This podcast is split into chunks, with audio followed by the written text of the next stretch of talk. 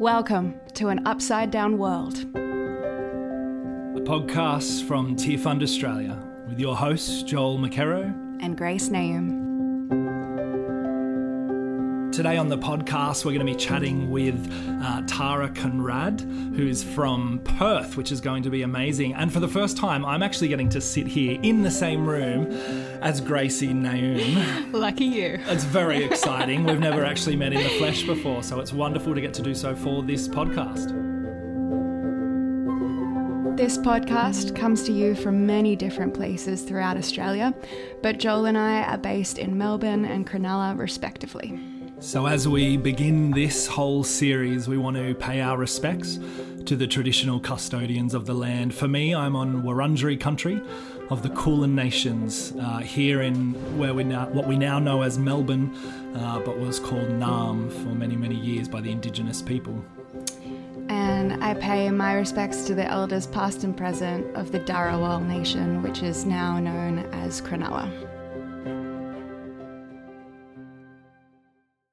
Joel, tell mm. us about yourself. Uh, I'm a, a, poet and a, uh, a, spoken word artist and a writer and a speaker, and I do lots and lots of different things, kind of um, touring the world over before COVID hit us. Um, sharing my poetry and speaking and running workshops and stuff all over the world in, mm. in schools and in juvie justice centres in Indigenous communities and refugee communities. Um, my Amazing. life is poetry and stories, mm. and and so like getting to do this podcast where we're going to be interviewing lots of different people around their own story and their reflections on life and the Beatitudes and Lent this season we're coming into. I'm super excited. What about you? Who are you, Gracie? Do people because people may not know who you are? No, totally. Um, I am an actor and an acting coach. You may know me as contestant number three from uh, the Smiths Chips ad of 2019, or the Goose ad. You might know her as the Goose from what was that ad? British Paints. British Paints, the goose. Just just look it up. You'll be. Yeah, yeah. So now you know my face clearly. Not at all. Um, yeah. So I I love both of those things. I I find them so life giving. Um, I'm pretty new to my um, journey with Tear Fund. Mm. I um, did a little bit of work for them in 2014, which actually really um, sparked a love for writing, uh, which freaked me out and also really excited me. Mm. Um, so, yeah, to be doing this podcast with Tear Fund, uh, which is an organization that I just really believe in, particularly in the way that they listen uh, so deeply to communities. It's just so exciting, and it's so exciting to be doing it with Joel, who I've yeah. been following and been a fan of. Oh, so, thanks. yeah, oh, totally. yeah, it's wonderful to get to come and do this together. For those who are listening, we're going to be chatting uh, over the next, what, eight weeks in this lead up to Lent, but obviously you could be mm. listening to it any time. So it's not just a Lent podcast, but it's kind of focused around Lent. Yeah. Um, we're going to be chatting through the Beatitudes, so much different stuff for us to get into. Yeah, and I don't think that I've ever focused, like, th- throughout my going to church, um, I, like I was kind of born into mm. um, an, an Anglican church. We didn't we didn't study the Beatitudes. I can't remember studying them. Yeah, right. and it's been so life giving um, to have these conversations, hasn't it? They've been amazing. Yeah, yeah. absolutely. Mm. So I'm excited for us, and I'm excited for you. Yeah, we're going to be chatting through essentially God's love in action in our world and how that brings peace and hope, which, I mean, in our world that feels so divisive right now, which is a word that we often use to talk about the reality of our world because it's so true. Like whether it's left versus right and um, progressive versus conservative and, and now vaxxers versus anti vaxxers. Yes. Like there's so much stuff that is taking us either way, taking us away from each other. And I, yeah. I, wonder if, as we begin this time of Lent, is there something, is this something, and is this series, this time, something that could actually bring us toward each other? Mm, yeah. I think, uh, yeah, so often it's, and because society moves so quickly, mm. uh, we, we gravitate towards black and white. But um, I think Jesus and the Beatitudes, they're calling mm. us to listen deeply to who God is and who He has made us to be, and and what is our um, what are we moving towards in the everyday, um, and how can we be more intentional um, about living out how Jesus wants us to live. Yeah, they kind of feel like um, a blueprint, or I mean, maybe not a blueprint. Maybe that's too specific. Maybe a map, or a, just like a general direction, a compass direction for us to head into. Yeah. um, to say this is this is the way forward through the murkiness of our world. Um, I think the Beatitudes offer us a way forward in the fracturedness of our world, which is kind of really what we want to nut out through this series. I think. Absolutely. Dave Andrews says if the Beatitudes are, are referred to, they are usually cited as picture postcard spiritual promises, hmm. not as basic practical operating principles. Hmm. They are actually an original, Im- imaginative, and brilliantly doable set of realistic ideals that give us a way to engage a world of poverty and violence. Brilliant. I love it. I Yeah. really do think it's exactly what they do. Um, and, and to put it in kind of frame to get us in uh, more of a holistic frame of where we are. Um, So we're in the, the Sermon on the Mount, um, and Matthew tells us Jesus walks up the mountain and he begins to teach. Um, and, and many scholars actually talk about how this movement up the mountain it, it harkens back to that time of Moses, um, also moving up the mountain, walking up the mountain, and receiving the Ten Commandments, and then bringing these Ten Commandments to the people. Um, and the Ten Commandments were all about bringing order into chaos, like mm. bringing order into this chaotic kind of society. And then we have Jesus in the Beatitudes walks up the mountain to give the Sermon on the Mount, and the people come around him just like they did when Moses came down the mountain with the with the two whatever they're called. What are they called? Plaques? They're not called plaques. Tablets? Tablets? Who knows? We'll call them that. We're really good biblical scholars in this place um, like the, Jesus walks up almost as symbolic of this new law. Um, and so, if the old law, I think, was about bringing order into into chaos, I wonder if these eight beatitudes are a little bit about. They're kind of about sitting in the disorder of our world, like in the chaos of our world, the tensions that don't feel right, the the mess. Like, how do we hold together the disordered reality of our world, and not have to control it, but learn actually how to embrace the paradoxes found within it? Because so mm. many of these, so many of the beatitudes are just so paradoxical. They're so Yes, um, I mean, we'll hear them. Why don't we actually? How about we share them now? absolutely. Um, and and maybe what we'll do, we've got an NIV and a message version here. What if we do one each, um, just to get us going? And then after this, we're going to get into our first interview with Tara. Um, let's just just to bring us all back in, so we remember what these beatitudes are. Do you want to? How about I do the NIV and then you do the message? Should we do that? Sure, let's do it. um, and we'll see what happens. Um, this is Matthew 5, verse 3. Blessed are the poor in spirit, for theirs is the kingdom of heaven. You're blessed when you're at the end of your rope. With less of you, there is more of God and His rule. Blessed are those who mourn, for they will be comforted. You're blessed when you feel you've lost what is most dear to you. Only then can you be embraced by the one most dear to you. Blessed are the meek, for they will inherit the earth. You're blessed when you're content with just who you are, no more, no less. That's the moment you find yourselves proud owners of everything that can't be bought. Blessed are those who hunger and thirst for righteousness, for they will be filled. You're blessed when you've worked up a good appetite for God. He's food and drink in the best meal you'll ever eat. Mm, blessed are the merciful, for they will be shown mercy. You're blessed when you care. At the moment of being careful, you find yourselves cared for. Blessed are the pure in heart, for they will see God. You're blessed when you get your inside world, your mind and heart put right. Then you can see God in the outside world. Blessed are the peacemakers, for they will be called children of God. You're blessed when you can show people how to cooperate instead of compete or fight. That's when you just when you discover who you really are and your place in God's family. Blessed are those who are persecuted because of righteousness, for theirs is the kingdom of heaven. You're blessed when your commitment to God provokes persecution. The persecution drives you even deeper into God's kingdom. So, friends, that's where we're going with our uh, with our eight week series together. We're super excited. Um, we have interviews with people from all over the world, a whole bunch of mm. uh, Australians or on people from this land we now call Australia. Uh, and we have people from overseas. Um, it's going to be a really fantastic time. The other thing that we're bringing into this podcast, uh, for some of you, you may have been receiving uh, Tears Lent cards, which has a, a beautiful picture this year of various people throughout the world.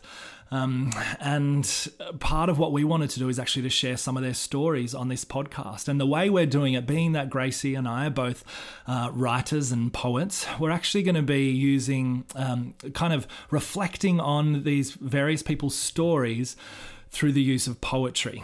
Uh, as a way to kind of share with you some of the reality about this beatitude and how it connects into the life of uh, someone who has lived in some really harsh conditions. So if you don't have those Lent cards, make sure you jump on to tearfund.org.au and follow the links through, and you'll be able to sign up uh, for these next eight weeks of getting those cards.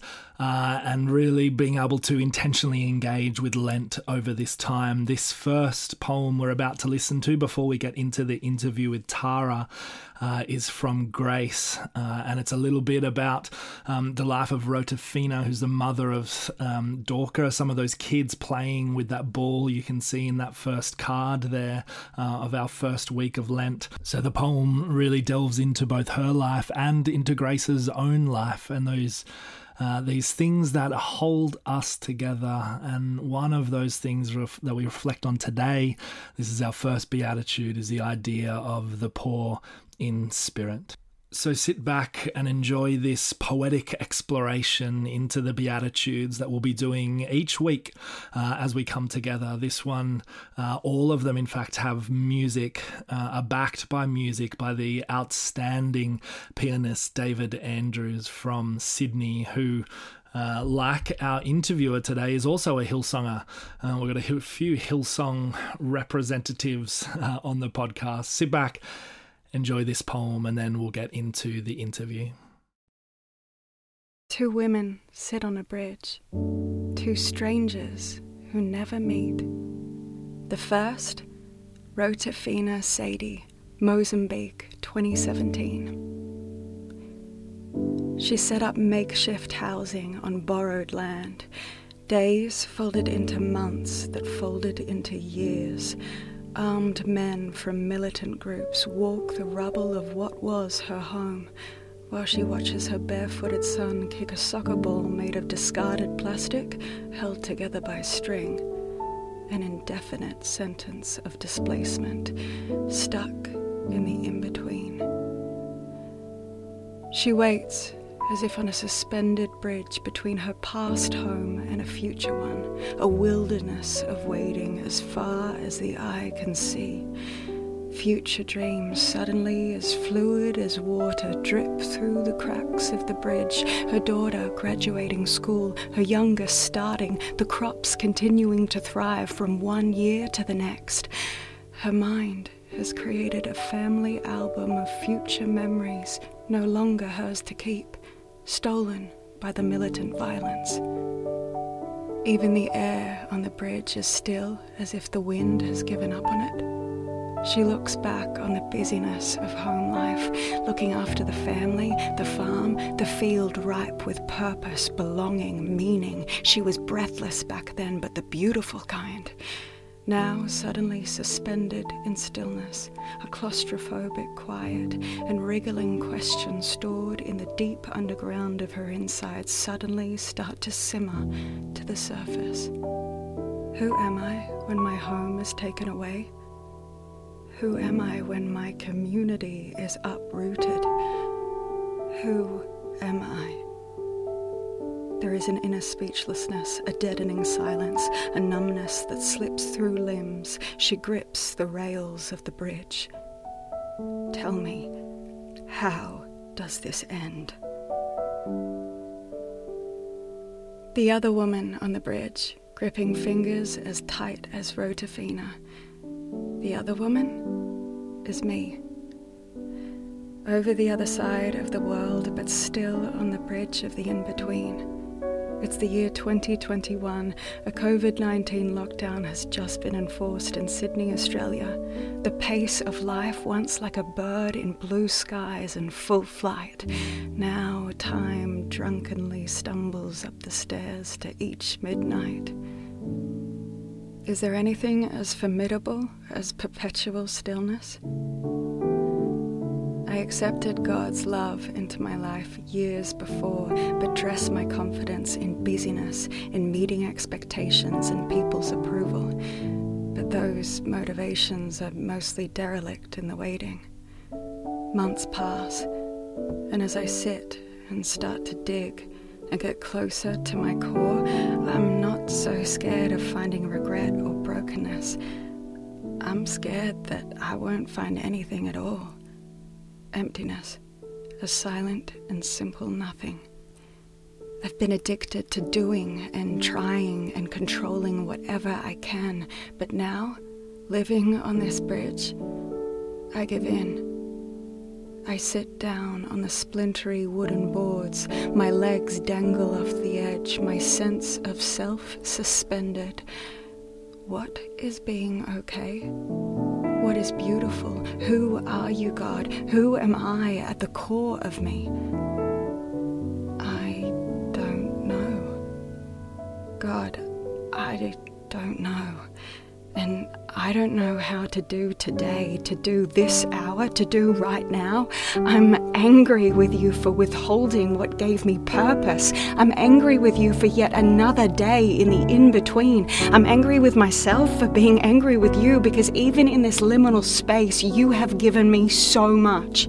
I'm tired of failing. I'm tired of stuffing up and then not being able to fix it. I'm tired of not letting you fix it, not letting you fix me. Please Please fix me, please fix me. Sit with me, God. Hold my restless body, wriggling fear and the secret camouflage insecurities that I can't fully see, let alone mend. I am poor in faith, in energy, consistency, and reliability, poor in heart, poor in hope. I'm hollow in the deep place. I'm poor in spirit both of us, poor in spirit, me, Western girl, her, African woman, poor in spirit. We sit on the bridge of the in between. My body doesn't speak the language of unconditional love, this non detachable love from God. It's unreasonable, illogical, uncomfortable. I just don't get it. At least not now. And God knows it. Here on the bridge, in the in between, he sits beside me. He sits beside her, Rotafina, our legs dangling over the edge, side by side. He looks at her, a steady gaze. He looks at me, a steady gaze. He hasn't missed a word. His withness so full, honest, empathetic. And together we sit, not two on the bridge, but three. Together we sit. I feel his breathing a rhythm with no regard for time. And gradually, my lungs are beginning to learn the rhythm. Gradually, our lungs are beginning to learn the rhythm. We are together on the edge, in the in between.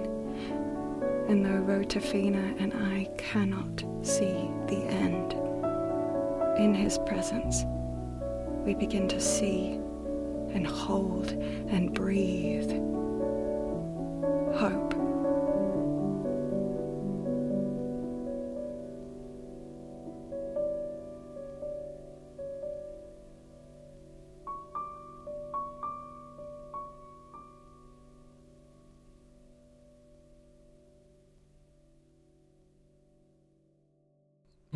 Such a beautiful poem. Thank you so much, Grace and David, for that wonderful reflection. We're going to move into our interview now. We're going to start off our interviews with Tara Conradt. Tara is um, she is a has a social work background. She's a pastor uh, from Perth. I met Tara many years ago. Um, I think maybe even at the Justice Conference, which uh, TEAR Australia and a bunch of others have put on, mm. um, that many of you may have been to.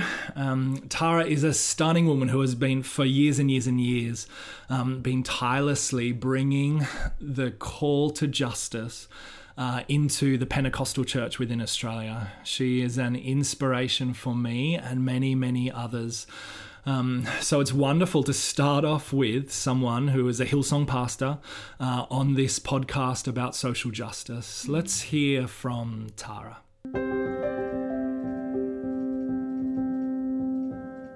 Hey, friends, it is wonderful to get to come and share with you all and have a chat. Um, we're sitting here on opposite sides of Australia.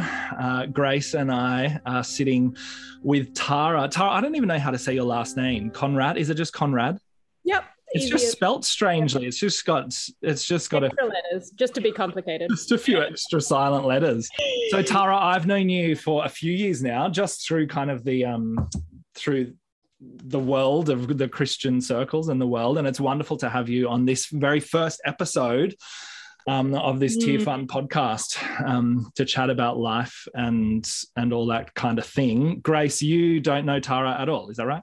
No, yeah, we've only just met. So yeah, Tara, can you tell us a little about yourself? Um, yeah, where to start? In Perth, um, and currently uh, pastor with Hillsong. Have a background in social work, uh, which I don't know. I think maybe led to me getting involved in some different spaces uh, as far as church leadership goes, and um, and also yeah, um, just as a side note, picked up some theology studies and quite enjoy that space. So, so you've been pastoring for a while now. Um, yeah, I think longer than um, or more than half of my life I've been a pastor. Wow. Um, yeah. And uh, and like growing up, is this always where you wanted to land? So I actually didn't grow up uh, even in church at all. So I would have had no concept of um, of that. When that's uh, when I was studying in high school, I went into social work, and I'd kind of just started hanging out in church. Um, in my latter years of high school, um, they ran a skate park where I could skate for free. Actually, even in my first couple of years in church, I was adamant I would never work in church because Christians were a little bit scary. Yeah, that's understandable. um, did your did your so your passion for because you have done a lot over the years in terms of um, mm. social justice and working with people, things with refugees, things lots and lots of different stuff. Um, has that all come? Was that like before the whole Christian thing came for you? It sounds like you're already engaged in social, looking at social work throughout high school or whatever. I think a little bit of my like background um, pretty sure my parents were like, you know, legitimate 70s hippies. So, mm-hmm. like, um, raised with a little bit of that. Um, you know, um, I look back at all the um, the music that is familiar to me as a child, and I'm like, oh, these lyrics are great. Um, so um, I think there's a bit of that. Then studying social work and um, mm. kind of accidentally landed in church leadership as well and just finding the the gap between where some of those spaces were working and weren't working was something that I really yeah got interested in working on yeah um, i love that and i love i love that our first cab off the rank so to speak is is a hillsong pastor mm. um because we're we're kind of Tear Fund Australia is is social justice obviously focused. We have a lot of people um, who I reckon would be thinking, why the heck have they got a Hillsong pastor on to start with? Where's our social justice people? But you are a social justice person and you're a Hillsong person. And for many Christians in Australia, that's a hard thing to bring together. Can you, like, how do you hold those two things together? Can you speak to that? Because I know a lot of, there's a lot of social justice focused people within Hillsong, but it's often not what we think of when we think of Pentecostal Hillsong. We think prosperity doctrine and things like that. Can you tell me yeah. about that? Yeah. Um, I think to speak to like even just the Pentecostal space generally, um, a lot of people have a perception of the Pentecostal world that comes from um, maybe, you know, a, an era of 10 or 15 years prior to what is actually the space now. Huh. Um, it's also a really kind of fluid space at the moment. There is just so much moving um, in a lot of that. Um, and um, a lot of people, I guess, don't realize why there is so many people, uh, like social justice type people in um, in Hillsong, is because there really is space for that, um, and uh, it's one of the only Pentecostal churches I know of that has a an actual social justice department and has, you know, wow. there's a lot of stuff that has um, been done behind the scenes and it's done probably more quietly than um, you might expect a megachurch to get involved in mm. um, you know community programs but not just um, service provision but really looking at best practice and um, and bringing some really um, yeah really necessary um, uh, expertise and and reform to that space so it's yeah really exciting to be there actually, and a lot of room to grow.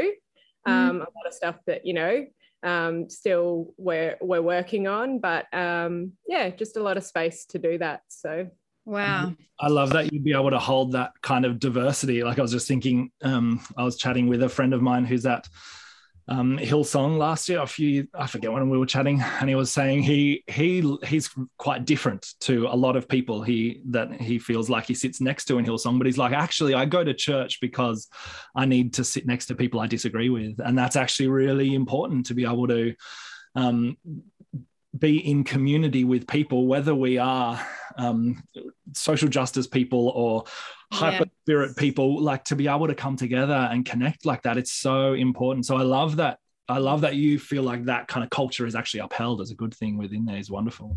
No, it's it's been great to even um, have conversations with people who um, who are really uh, passionate about the social justice space, but maybe have kind of disconnected that from their faith because it's not necessarily been something they've talked about a lot in church and mm. helping kind of draw some lines and build some bridges between that is um, one of my favorite things to do so mm. wow and just how much i feel like you would discover about god's character by taking part in that kind of ministry if you haven't done it before like i think it would it's it's frightening um, and and kind of an adventurous way to exploring more about who God is.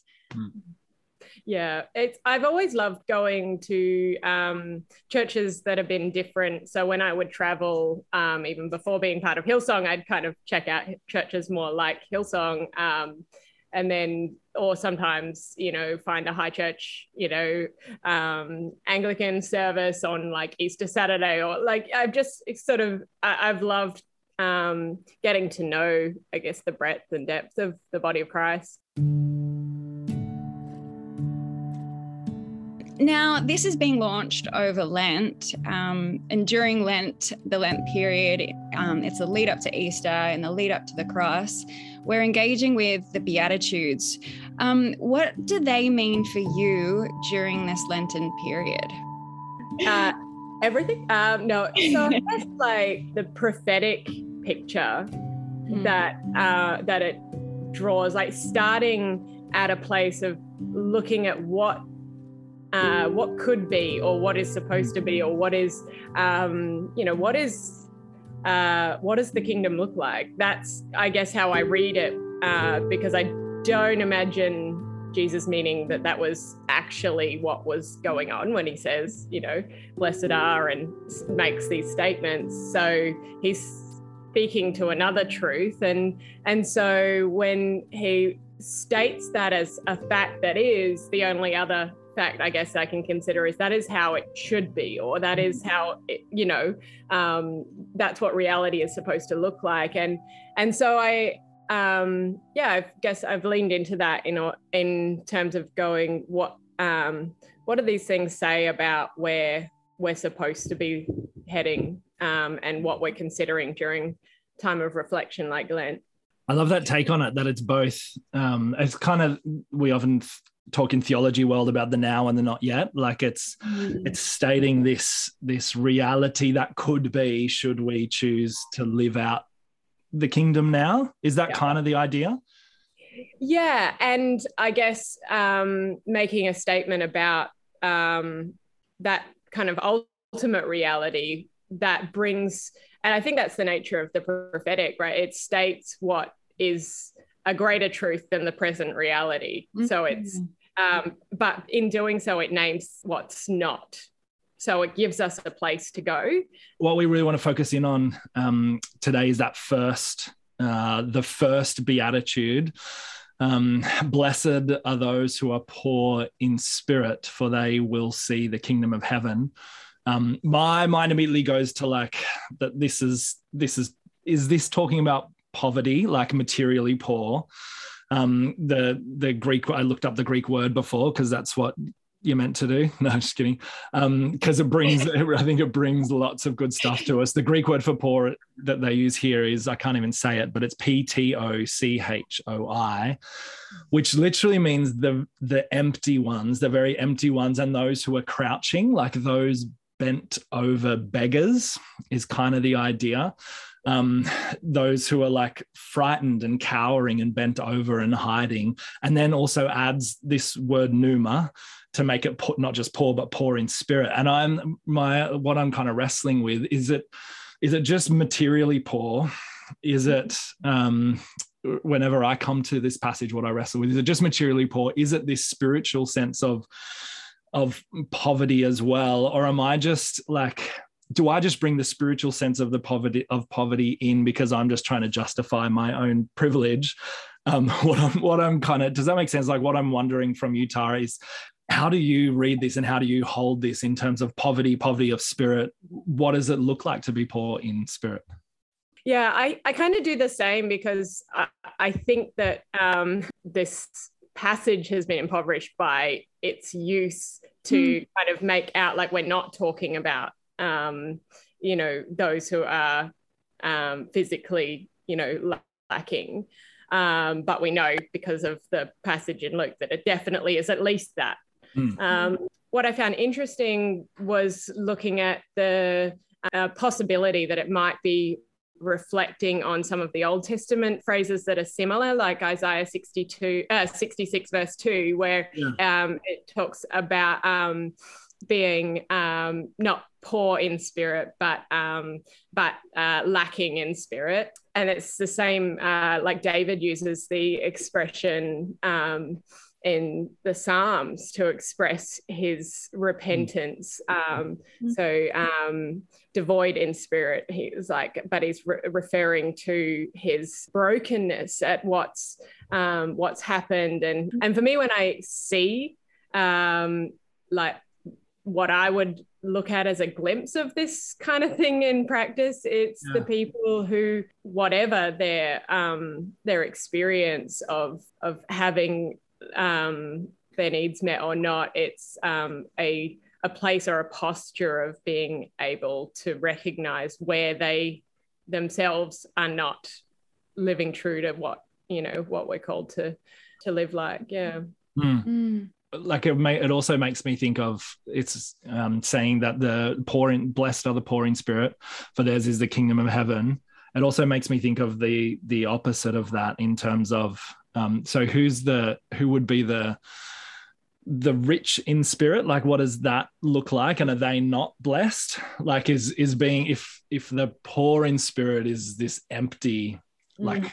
an emptiness to the point of begging kind of thing um they're the ones who see the kingdom of god. Is it like the rich in spirit is a, a fullness of like a kind of being full of myself. We don't get to see the kingdom of God when we're just full of ourselves and our own. Does that does that make sense? Does that do you want to speak to that? Yeah, I I think even that um, theirs is the kingdom, mm. and it's a present mm. tense. It's like they experience the kingdom in that posture of um, and i think the opposite is true. We distance ourselves from this reality that we're supposed to be living into when we create that kind of um, or we carry ourselves with that posture of i can't be wrong about this. I you know i don't need to you know well i've always you know um, or or even that um, you know well i was just um, I was just born into the situation I am. Why should I feel guilty about, you know, all of the, that kind of rhetoric? Mm. Like we actually put distance between ourselves and the ability to encounter the kingdom as it is when we posture ourselves like that. Yeah.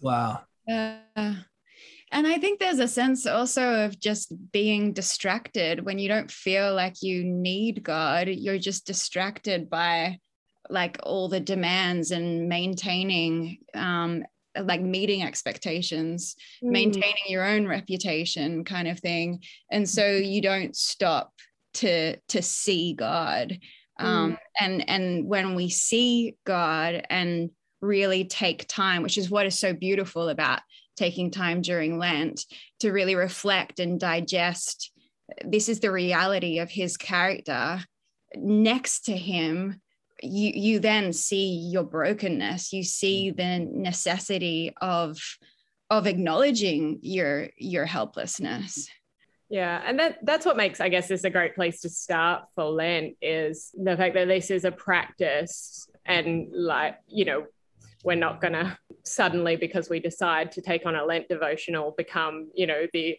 uh, epitome of poor in spirit and get it all right. But like it is. Oh, I am. we can try. Um, but we can, you know, like it's it's part of um, of putting that into practice. Mm. It's, it's, making a conscious decision to reflect on what do I need to change in order to be more like that. Yeah. Yeah, it's a bit of a slam. I'm just like listening to you talk now. It's a bit of a slam to the ego like it's a um, it's actually calling us to surrender our absolute and our no i've got it right. I've got it together. I am like you can go to the opposite of rich but we might go to something else and say i am um, contented of myself or i know the way that this should be or like all those ways i'm thinking about that we hold on so tightly to our own um, our own strength, our own wisdom, our own um, ability to live this out. Like, yes. what I feel like this is calling us is actually to to empty ourselves, like mm. to to be empty and say, I don't need to have it together. I don't need to have all the right answers. Like it's a really freeing thing as well of, yeah. of being able to begin again, the whole beginner's mind kind of idea. Um, I'm I'm wondering, like for me, it's a it's a whack to the ego in terms of my my threeness as an Enneagram three person. I think you're an Enneagram three person from what I know as well, Tara. Um, like this this verse kind of is going in into the op- very opposite of who we are um, because so much of enneagram 3 for those who are listening that don't know enneagram don't worry enneagram 3 is just kind of the the achiever someone who is doing doing doing and wanting to be seen to be doing doing doing. Um, what is what does that speak to you as someone who is an achiever as well who who is driven by that in both good ways and, and bad ways? How does this verse kind of smash into you because it's smashing into me right now. Mm-hmm. Yeah. I think it's it's really been a key kind of in my journey like and I think something that um that I've realized is sometimes we get caught in the idea that like once we go through this process, it's like once and done. Like oh, I sorted that out, right? That and um, you know, especially I think when you've done the hard work of working through some stuff and you're like yeah i i've invested in this. I've worked mm-hmm. this out. I like i i know what i know about this stuff or i i sit where i sit on this stuff or, or like this is my crowd or this is where i fit or whatever it looks like. And for me it was a process of you know like even processing like my uh, finding faith in the kind of church that I did and and what was handed to me and sorting through all of what was um, good in that and you know what I needed to um, maybe rethink in some of that and and getting to a place where I felt like um, you know this is this is how I want to look at my um, my walk with God, and this is how I think we should do community, and and then coming round to this point where where I actually found community was the last place I thought I was going to find community, and like it's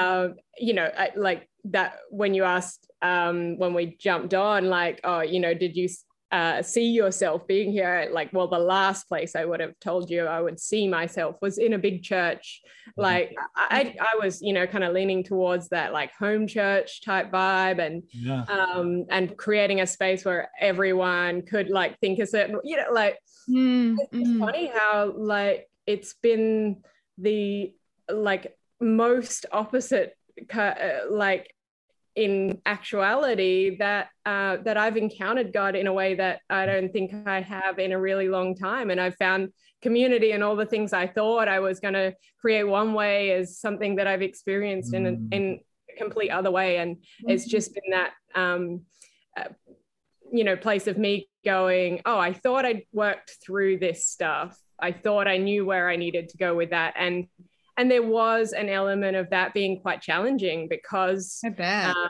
yeah, not sure if that's entire like a three thing, but it's like, hey, I've made this call and I've invested a lot to get to this place of thinking this. Like, yeah. yeah. Wow. I really admire that. Like, it would have been so easy to kind of just even subconsciously just start to step away from um, different perspectives different way of doing things but you like you stayed listening and open and yeah i really i really admire that. Yeah well i don't know if i did that intentionally or if it's just by the grace of god and some um and um yeah some mostly just some really great wise friends that like yeah it feels it feels like though that it's a beautiful way forward like in a world that um, we get on our bandwagon we get on our mm. high horse our pulpit our whatever it is whether in whatever kind of sphere we're talking about whether it's politics whether it's progressive christianity versus too conservative christianity versus this versus that like all these things and and actually no matter where we fall on any spectrum, this verse is saying it's okay for you to not have it together. In fact, you're blessed when you in when you stop saying, no, I've got it right and everyone else has got it wrong, you're yes. blessed. Yeah. You see the kingdom of God when you're like, oh, I'm so empty. Like, I have no idea. I'm so empty and I'm hungry and I'm begging. Mm. And that's a good place to be in. Because um, both, whatever sphere, whatever spectrum we're on, we just, we just hold so tightly to it. And and this is just such yeah. an offering of surrender, I think. I think lately I was just doing some journaling this morning and it was like, um, in my personal life, hard things are happening. Like it's so easy to think hard things are happening. Um, and but despite that, God is good. But then I was like, no, hard things are happening and God is good, which mm. the latter invites me to think, no, no, like to press more into the character of God and um, the, the fact that I, I can't understand um, everything that's happening. But what does this say? Like it invites me further into who is this Jesus? Um, like I think it there's an invitation to be for me to be more open.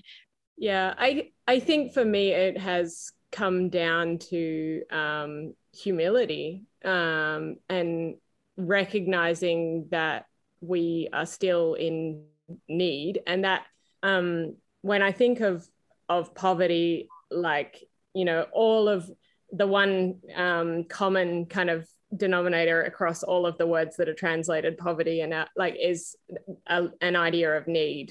For me it has come down to recognizing my own need and dependence. And i think it runs counterintuitive to our current kind of cultural um, independent i am like i can do i don't need anyone else um, or you know but real recognizing that um, that we're part of something that we can't separate ourselves from. And so therefore there will always be stuff that's unknown to us stuff that we need to grow in understanding. Uh, and that's as much part of us as you know working out our own um, individual desires and you know goals and abilities and we focus on, on a lot of those things. But i think we um, part of recognizing ourselves is recognizing what we're part of. And if i look back even when i walked into uh, like a christian community for the first time came out of a place of brokenness and um, and you know experiencing various kind of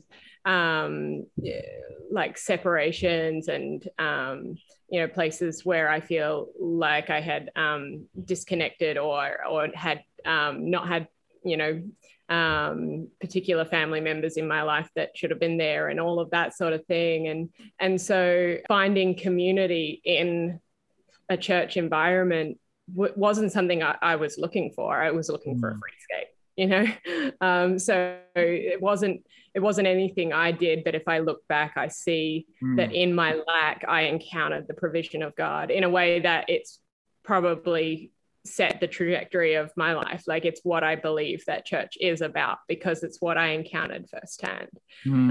uh, wow yeah. what about in your role as like pastoring and stuff is there a story from that um i'm sure it's all been blue skies and amazing but I'm just wondering if if there's a bit of a horrendous reality that comes with that, as we know for many pastors. What what's that looked like for you at times? Yeah, it's. I mean, it has like time and time again. Like I I think that um, you don't ever go into a leadership role imagining that um, you know you might um, suddenly be rethinking everything that you've um, you've ever kind of believed and um, and and attempting to lead a community while navigating your own kind of wow, um, wow. Yeah, figuring stuff out and all of that sort of thing. Um, as a young leader who probably shouldn't have been thrown in the deep end without like any idea what I was doing in the first How place. How old are you? What's happening? So, um, so I took on the senior leadership of a church at 27.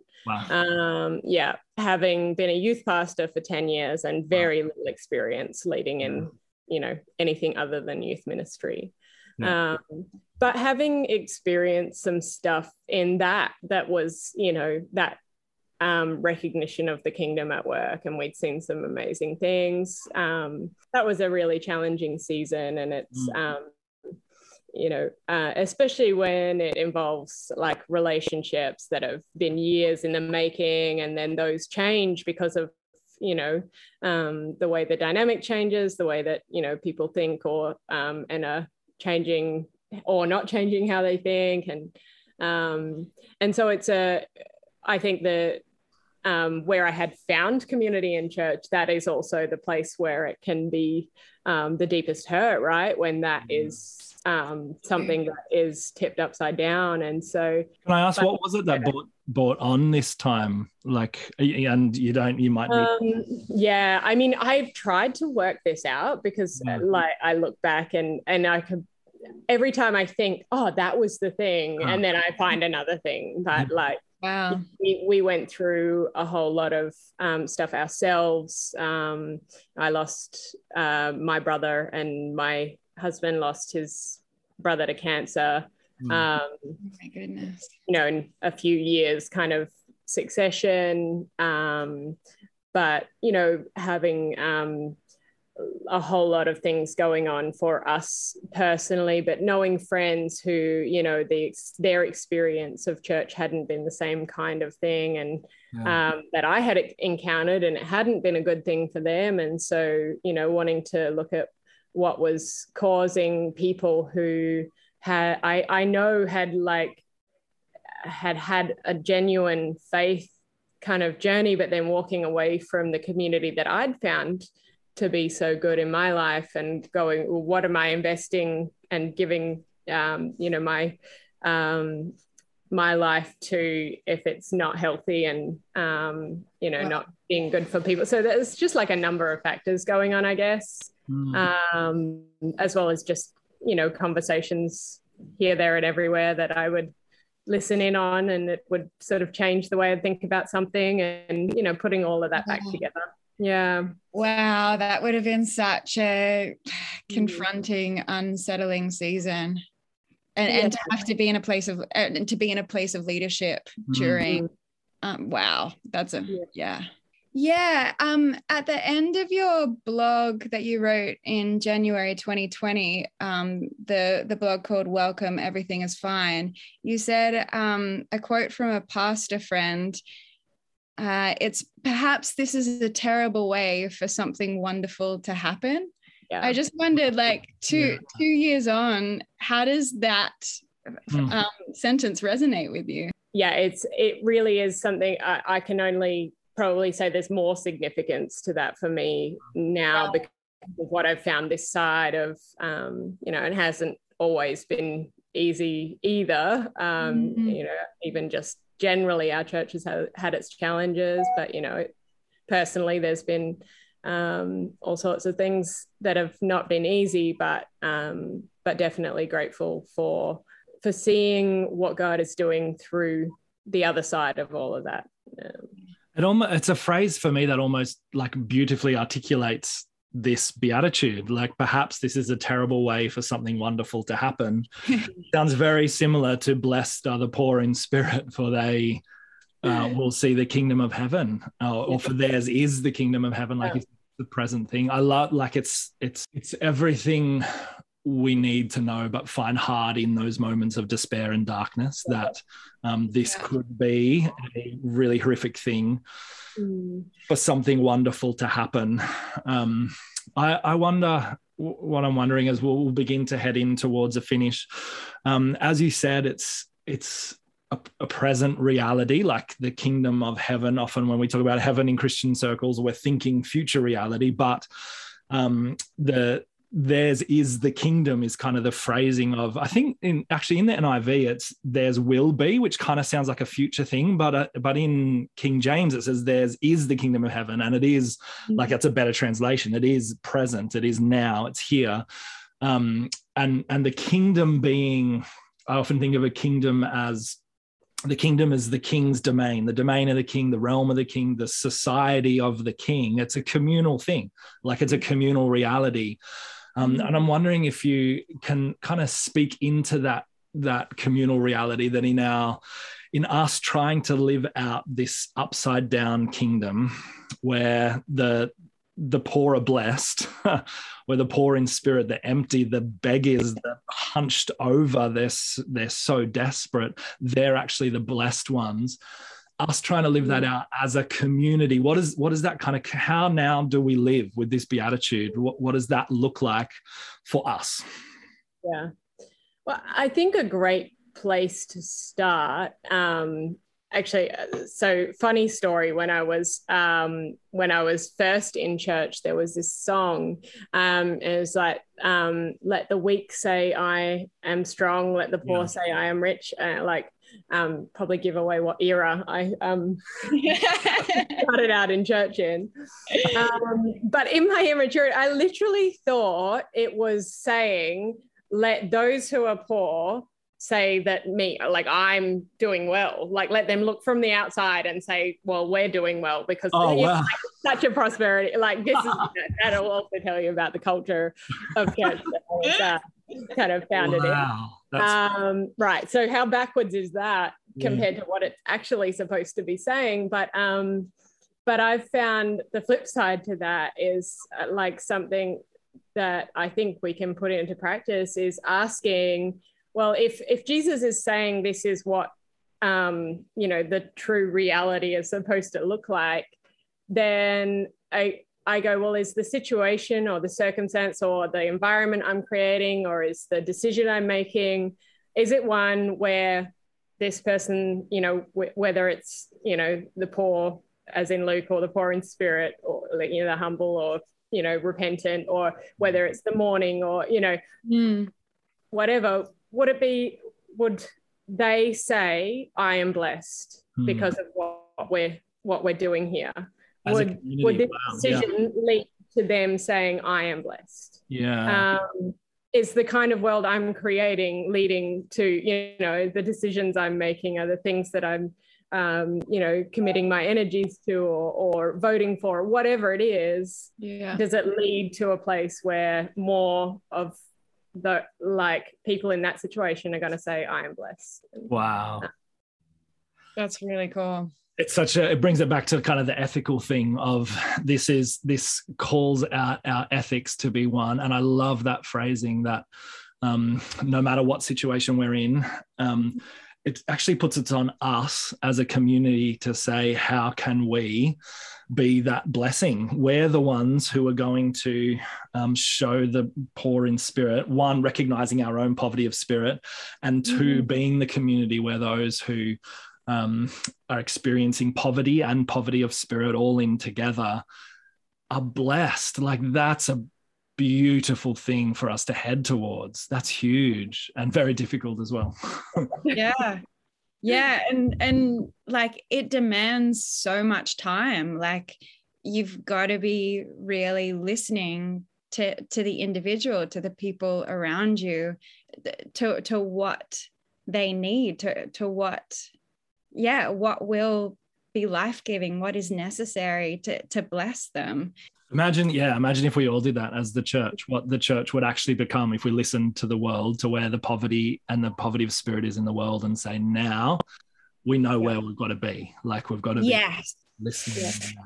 imagine But even if we listened to each other, like Mm. if we listened to people who were hurting because of a certain way we were doing things, or if we listened to people who were experiencing inequality in our own structures, like it's, you know, it's not even just out there. I think it's, you know, as much close to home. And, yeah um, you know, it's uh, like always going to be an imperfect practice, but, you know, I guess the call is to practice it anyway. Yeah.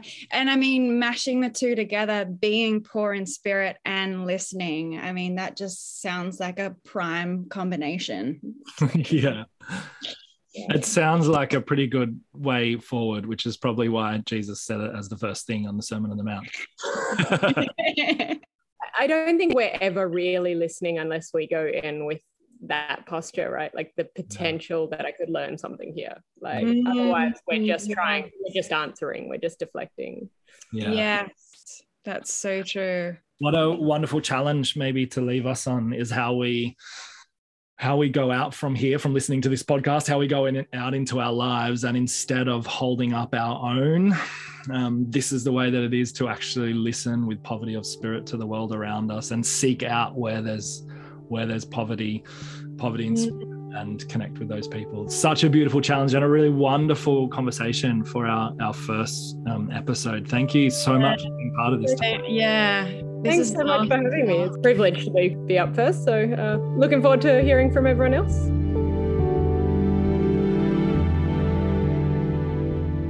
Creator God, your ways are good and your will is perfect. Thank you that in Jesus you show us the way and you invite us to be part of making the way. Lord, help us to recognize the things that are not yet as they should be, because in your reign all things are as they ought to be.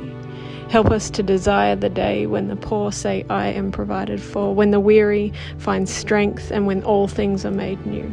Help us to seek you. Help us daily to make our way there by your grace and all for your glory, Jesus. Amen. Thank you again to Tara. That was so awesome to chat. it was wonderful hey And what an amazing, completely unexpected way to start the Beatitudes, to start that blueprint of how to live that, that Jesus gives.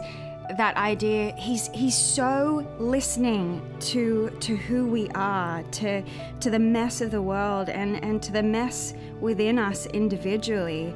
And he's saying, That's okay. Like you don't have it all together. Accept that you don't have it all together and and and that is the best way to start um, what it means to live and, and, and this blueprint of how to live. It's such a beautiful offering for us, I think, to go, oh, actually, I don't need to know it all. I don't yes. have to have it all. Um, but I can step into uh, this Lent season and I can step into my life in general, not having the answers. And that's the best place to be. Absolutely. Thank you so much for listening to the very first episode of An Upside Down World with your host, Grace Naoum. Go again. Thank you so much for listening to the very first episode of An Upside Down World with with your host. With your host. It's just easy. It's just easy, everyone. Thank you so much for listening to the very first episode of An Up. We're stuck on the last line for all day. Are we good? Yeah. Good. I'm good. Sound it. Thank you so much for listening to the very first episode of An Upside Down World podcast. I can't do it. I can't do it. Go again. Thank you so much for listening to the very first episode of an Upside Down World podcast with your hosts, Grace Naoum and Joel McKerrow. Make sure you have a look at the Tearfund website just to check out all that Tear is doing within the world. Uh, that's tearfund.org.au, and we'll see you next time.